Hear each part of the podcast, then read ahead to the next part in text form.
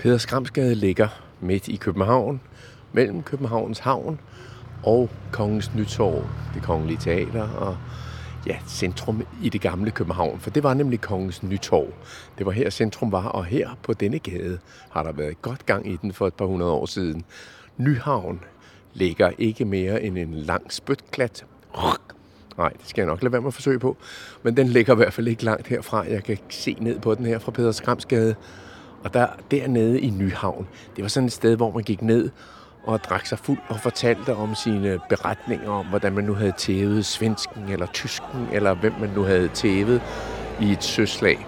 Dernede er der gået mange historier fra søfolk og søhelte. Så denne gade minder os om, at vi engang havde en masse store søhelte, og Peder Skram var en af dem. Der var engang to konger, der ikke kunne udstå hinanden. Christian og Frederik. Og begge to forsøgte at få de andre i klassen med sig i kampen mod den anden. Og de ville begge to gerne have Peder Skram på deres hold. Nu siger jeg i klassen, men det var altså ikke sådan, at de gik i skole sammen. Men de var i familie med hinanden rent faktisk. Christian var sådan set konge over både Danmark og Norge, og han ville også gerne være konge over Sverige. Han var temmelig grådig, kong Christian. Og Peder Skram var hans slagsbror, så han var med til tævesvenskerne. Men der var en svensker, der skød en pil i ham i venstre skulder. Peder Skram fik heldigvis pilen ud igen, men den efterlod et dybt ar. Og Peder skulle få mange af den slags på kroppen i løbet af hele sit liv. Ikke bare sådan nogle små ar, men store, lange, dybe ar. Han var nemlig en voldsom slagsbror, og han var ikke bange for noget. Han fik senere et hug i hånden, det gav ham et langt ar. Han fik et sværstik i armen, det gav ham også et ar. Han fik et spyd i låret. Ja, man skulle næsten tro, at han var ude på skrammer. Og han hed jo også Peder Skram.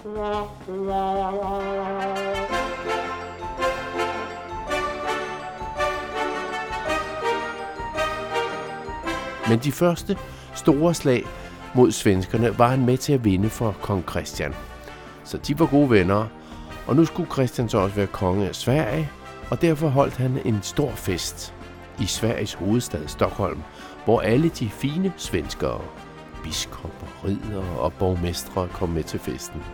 Selvom de jo egentlig lige havde tabt. Men altså, de ville godt være gode venner med ham, den nye kong Christian. Ham, de havde fået tæv af. Men kong Christian var ikke nogen, som man sådan kunne være god ven med. Man kunne simpelthen ikke stole på ham. Og det er noget af det vigtigste ved en god ven. Da alle svenskerne var ankommet til festen, altså festen, hvor de skulle fejre, han var blevet konge, så låste han døren på slottet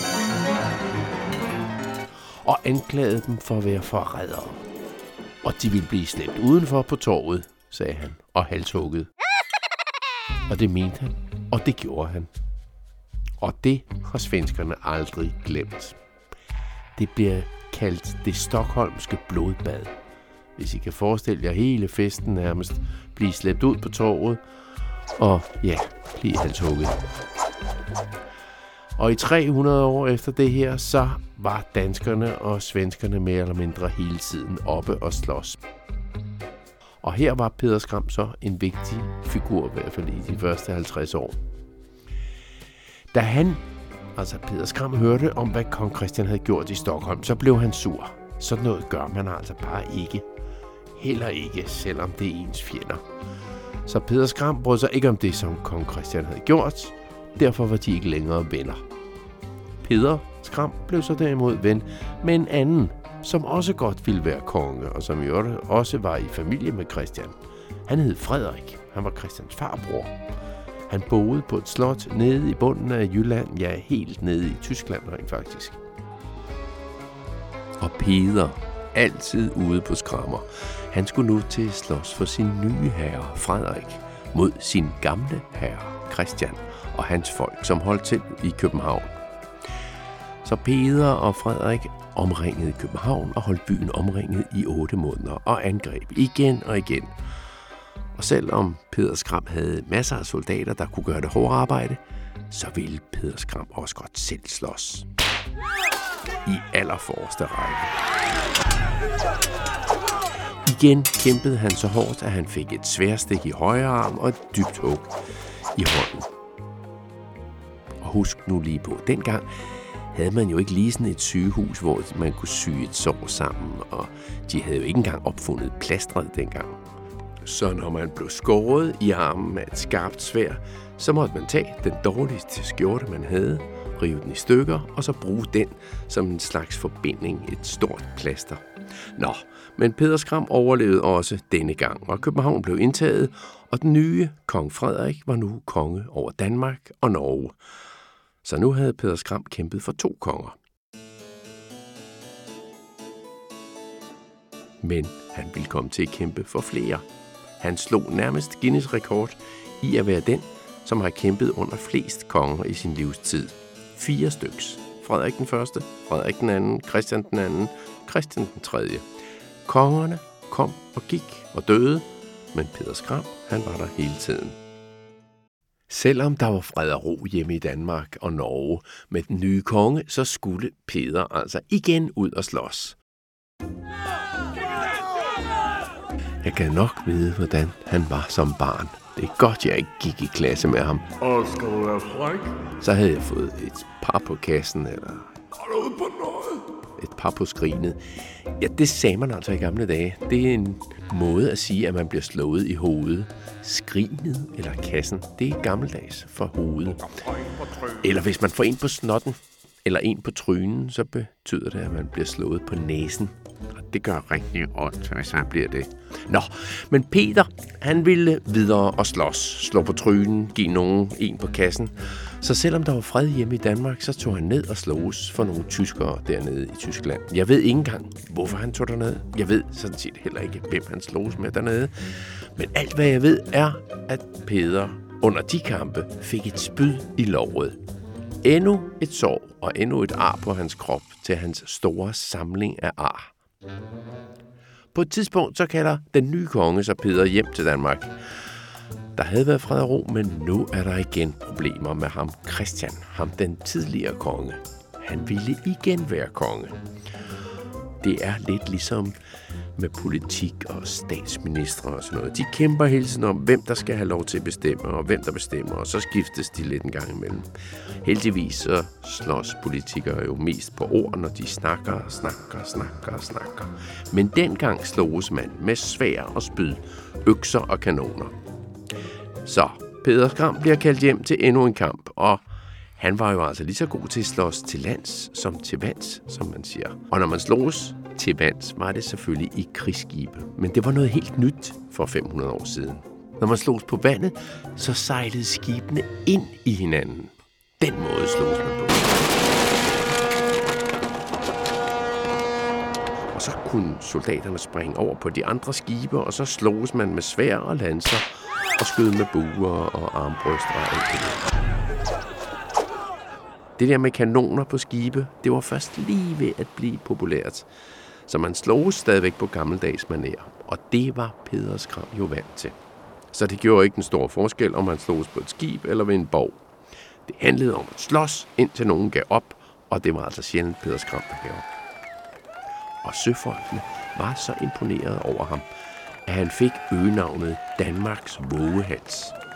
Altså en vågehals. En, der tør noget, som de andre ikke tør. Han tør våge at gå ind i et slagsmål som den forreste. Han tør våge sin hals, altså at blive skåret i halsen. Han fik også en masse pokkers ar, som sagt, og han måtte også ligge i sengen en gang imellem, når han blev såret rigtig hårdt. En gang havde han ligget i sengen og kunne ikke være med til et slag, selvom kongen havde bedt om det, og derfor tabte kongen slaget.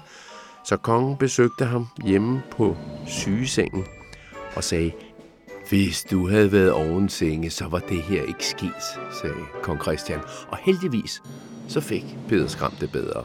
Han stod op af sengen, og kort tid efter erobrede han så et slot. Det slot, som i dag hedder Kronborg op ved Helsingør. og så var kongen glad igen.